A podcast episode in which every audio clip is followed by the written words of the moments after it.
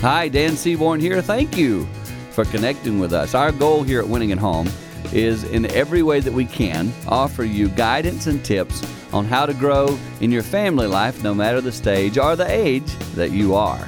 And so today we're giving you some simple tips and practical advice on growing with your family. We hope you enjoy it and if you'd like more information about winning at home, make sure you hit our website winningathome.com. Here you go. Hope you enjoy this featured show. Secondly, you understand the significance of your insignificance. Just read that and think about it. You understand how significant it is for you to be insignificant. Then you become very confident because you realize everything you do is for the Lord, it's not about yourself. Sorry, so many basketball stories, but I, I, was in Oklahoma City and I came back into town just a few weeks ago and I follow the NBA. Very few people do it. My friend up here, Kyle, makes fun of me for doing it, but I, I follow the NBA. I like it. Love to watch it. Crazy athletes. So I'd recorded the All Star game and all the activities and festivities. And so Jane and I came into the house. We got unpacked. And I said to her, Baby, I'm going to um, go in here. I've DVR'd the All Star game, the three point competition. I love to watch that. I said, I'm going to go watch it. So I went in, turned the TV on. And I'm really looking forward to watching this. And for some reason, the cameraman at this thing, um, he was good. He was showing all the competition. But Rihanna, Rihanna had secured a front row seat at this event. For those of you over 50, that's a singer. She's got just uses one name, kind of like your prince. It's Rihanna. Very famous, very popular. Eh, let me, let me just go this far as to say a leader among the 20 year olds. I want you to hear that. So Rihanna is sitting on the front row, and this cameraman who's I'm wanting to watch the game is very any commercial, any chance to take a break. Whoa, that lens is going right to her, and I know why. She's wearing a very bright pink shirt. Um, it, it is fully used pink shirt. A little bit like the Grinch's heart, two sizes too small. And right across the front, S P O I L E D, spoil and she's doing whatever she does during the event, you know, that stuff. And the camera's just, and she's uh, looking like this. And I'm not bagging her. She may be a great girl. And I pray the Lord uses her life. But I'm looking, going, can I watch the game? Because he wanted to watch Rihanna. And I sat there and I thought, wait a second. This is one of the leaders of our world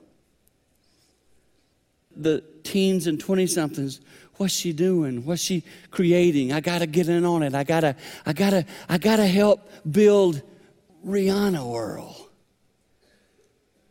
and, and I want to just remind all of you who are younger, I, I just want to kind of make it real simple. Rihanna someday will stand at judgment just like you and me will stand at judgment. And the pink shirt won't, Peter is not going to be standing at the pearly gates going, uh, coming up on the left. Whoa, yeah, check it out. No, he's not going to be doing that. He's not going to say that. He's going to say, Rihanna, is your name written in the Lamb's Book of Life? Did you bring honor to Jesus on this earth? That's cover charge. I'm kind of reminding you that no matter what field you're in singer, line worker, chicken nugget hander outer, teen leader at the uh, particular group you're involved in at school. I'm just trying to tell you, Jesus would flip it and go, make sure it's not about you so that my life can flow out of it. This is a big deal. It's leadership flipped upside down. And that's what Jesus would do in our community. Other things that you'll look like when you do it is you're very comfortable in your own skin. You don't need to look like somebody else or be somebody You just accept who you are. You don't use others, you partner with others. Your family respects you and values who you are. Let me, let me just ask you a question. If I could come to your house today and walk into your house, if I could just interview the people in your house, and I'd, uh, let's start with the dads, okay? Your dad's here. If I walked in and I could watch you on a regular basis, and I said, hey, if I said to your wife, do you respect your husband? What would she say? And, and if she says no, what would be her reasons? I want to tell you, men, whatever her reasons for not respecting you, those things need to change.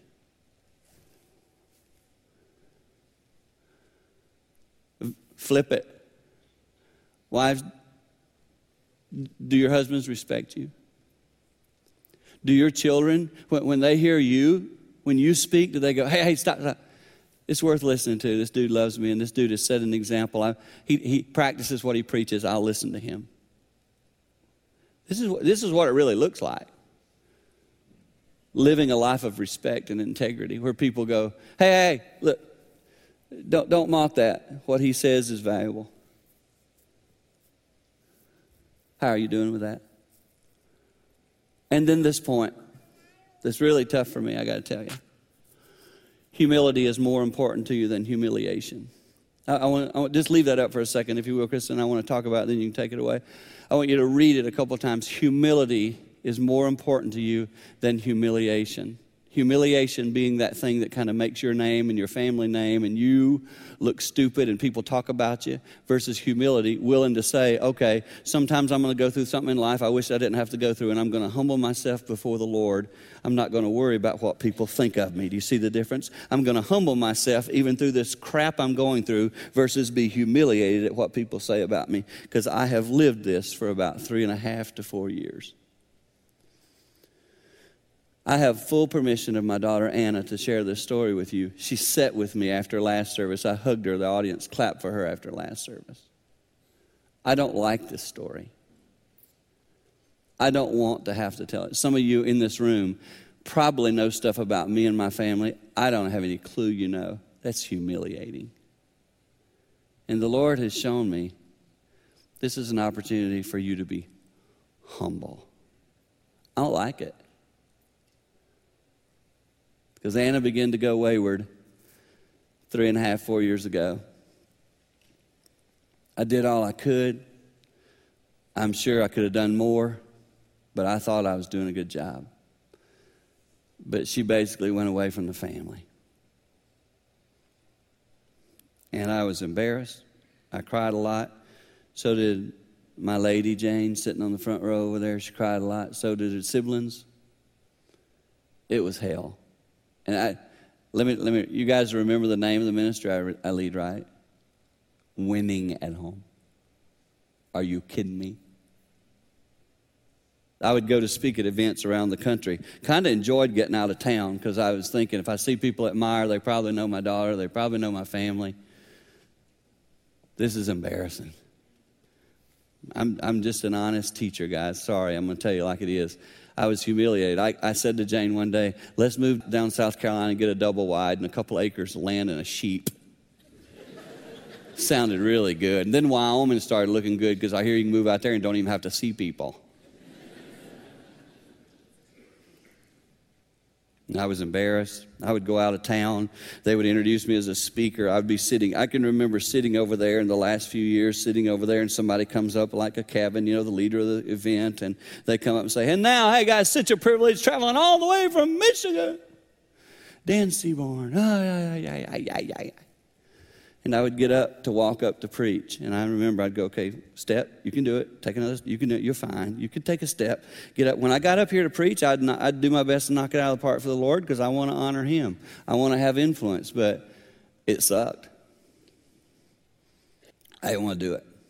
I heard things about me around town. I'm, I'm not stupid. I go to restaurants so people don't know my face. I've been in restaurants and heard the booth next door talking about me. That's awkward. You just want to turn around and go, booyah, me, you know? it's embarrassing because my daughter is really struggling and I can't fix it. If you've never had a wayward child, I pray you don't.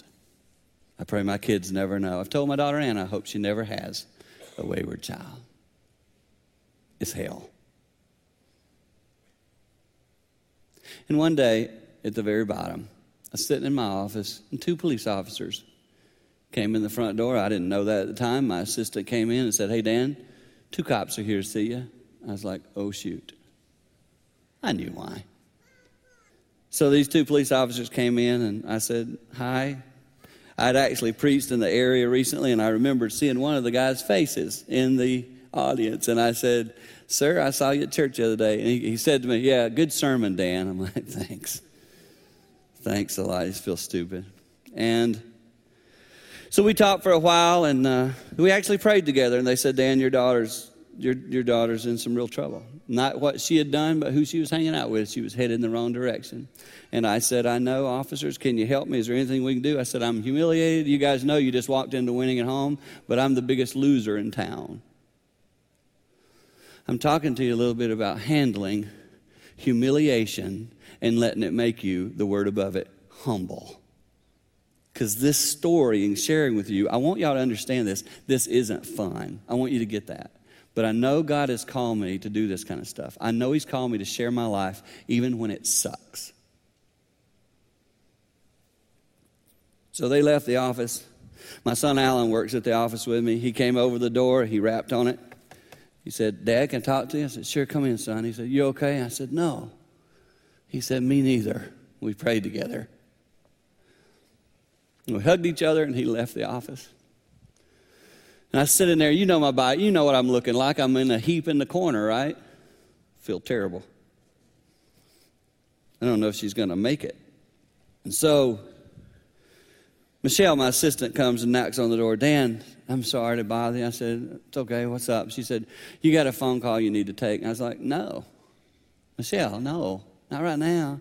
Dan, I, am sorry to bother you. Really, they, they're saying they really need to speak to you. No. Dan, please. Okay. I take the phone call. I'm going to tell you, I'm not making this story up. This is what happened.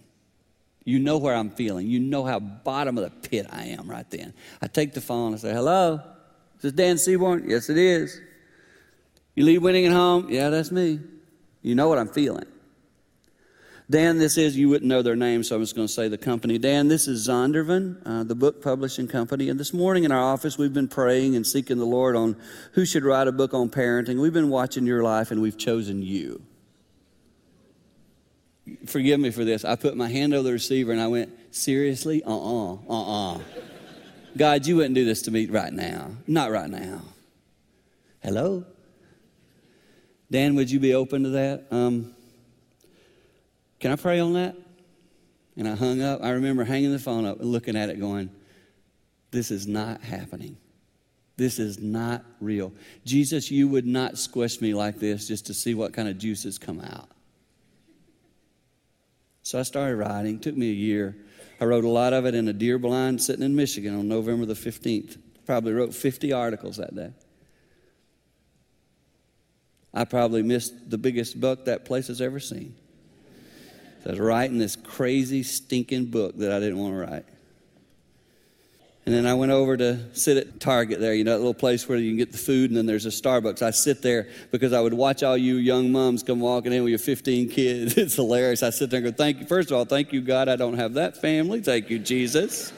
Bless that person. Why the screaming kid? Amen. And I wrote, and I wrote, and I wrote. And I wrote it through the pain 2.30 in the morning. And I'd always said to Jane, um, Jane, I don't want to write any more books. And I said, one of the reasons is I don't want my name on the cover of any more books. I don't want any more of that stuff. I'm done with that. I don't want to do it. And I said to her, if I ever do another book, I'd love to not have my name on it. Because I just, I don't know. I, I just don't want it. And I sent this book off. Listen, I did not, um, I, I never talk about my books. You guys cannot tell me a time I came here and talked about my book. I don't do it. Let me tell you one of the reasons because Jesus wrote a book too, and he never put his name on the cover, it just says Holy Bible. So I wanted to just have a book, it just said book. Open it up, figure out what it is. So this book came in the mail. I got it in the mail. Just I, I had some of some of you I know received it because I had some sent to some of you. I opened it up. Listen, I had not seen it. I know what the cover is going to look. I didn't know anything. I opened the book up, turned. I looked at the co- co- look at the name of the book. You guys remember where I'm at, right? The name of the book. They came up with a name, "Nurturing Great Kids." I thought to myself, I need to read this thing. This is cool. read this. And my name's not on the cover. Praise the Lord. It's crazy. I, said, I called Jane, honey, you can't believe, look how good this. I said, what's missing? She goes, your name. I said, isn't that awesome? Some of my staff are like, Dan, did left your name off. I'm like, no, praise the Lord. They did it on purpose. The Lord knows I didn't want, because it's not, this is not about me. I want to show you something. This little book is doing well. I, I, I'm going to give the praise to the Lord. I've written other things, didn't do so good. This thing is doing well. L- listen, because I believe the Lord said, Dan, I want you to be a leader, and I'm going to have to take you to the uh, to a place where where leadership starts. I'm going to have to not not not humiliate you. I want to I want to humble you. Go write that. But I don't want to, I'd rather write it this way. Let me get to the top, all my kids be perfect, and I'll write a book. Nope. You're going to write it from your pit. And any of y'all that know me, with my competitive nature, I don't like to have to be humiliated. But that's what the Lord needed to do with me. And so, I write this book last week. Listen, first of all, you need to know Jane and I use it at night. It's a little devotion. We use it at night, and sometimes I'll look at her. I'll read one. This happens all the time. We've probably read about this much of it so far. I'll read one, and I'll say to Jane, I'll finish reading it, and I, I really do this. I'll look at it and I'll go, That is good. That's what I do. And then, and then I'll, I'll say, So far, I'm not making this, and I'm not trying to sell it. Don't buy it. Get a Bible. Read the Bible. It's awesome book. They're free here. When you leave, they're free. This thing, they'll screw you 10 bucks or something. These are free. the Bibles are free. That's where you, that's, I'm trying to show you something because forget about, you guys are, you guys are in my hometown, my community. I'm praying the Lord uses it around the world, but I want to show you something. So far, I will read one, I'll look at Jane, I'll say that to her, and I'll say, honey, I'm not kidding, I'm not making this up. I'll say to her, I don't remember writing that. I've not read one yet that I go, I remember the day I wrote. I don't remember writing these things because I was just at the bottom. I got a call last week. Some dude in Chicago. He's a financier in Chicago. I have no idea who he is. Don't know anything about him. I know he's really wealthy. I know he does not believe in Jesus. Somebody gave him this book and he called and said, I'd like to meet the guy who wrote this. If this Jesus really is real, I, I want to know more about him. Are you kidding me?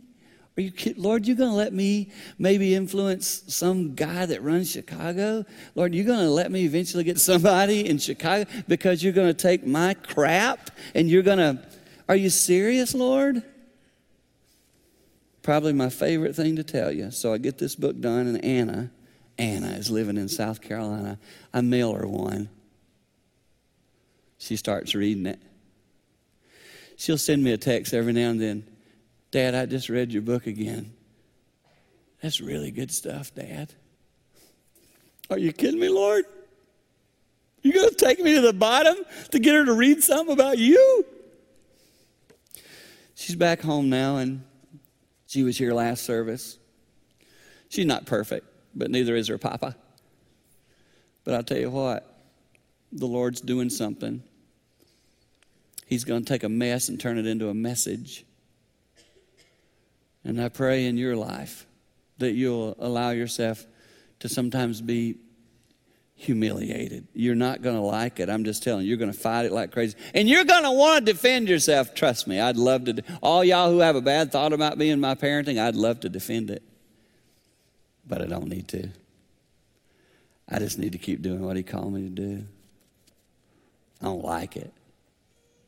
And I sometimes say to him, Lord, do you have more of these books planned for me? Because I really am not interested. but the key is to be willing, as Jesus was willing, to be used. I don't care if you're 8, 10, 12, 14, 90, 140, like Brother Gerard. I want you to leave here today saying, I want to be a leader. Jesus' way. So, Lord, flip us, change us, mold us, shape us. Do whatever you got to do if your name needs to get out through us. Put us in whatever position. And that's a really risky prayer. But help us to make a mark for your kingdom. In Jesus' name. And we all said,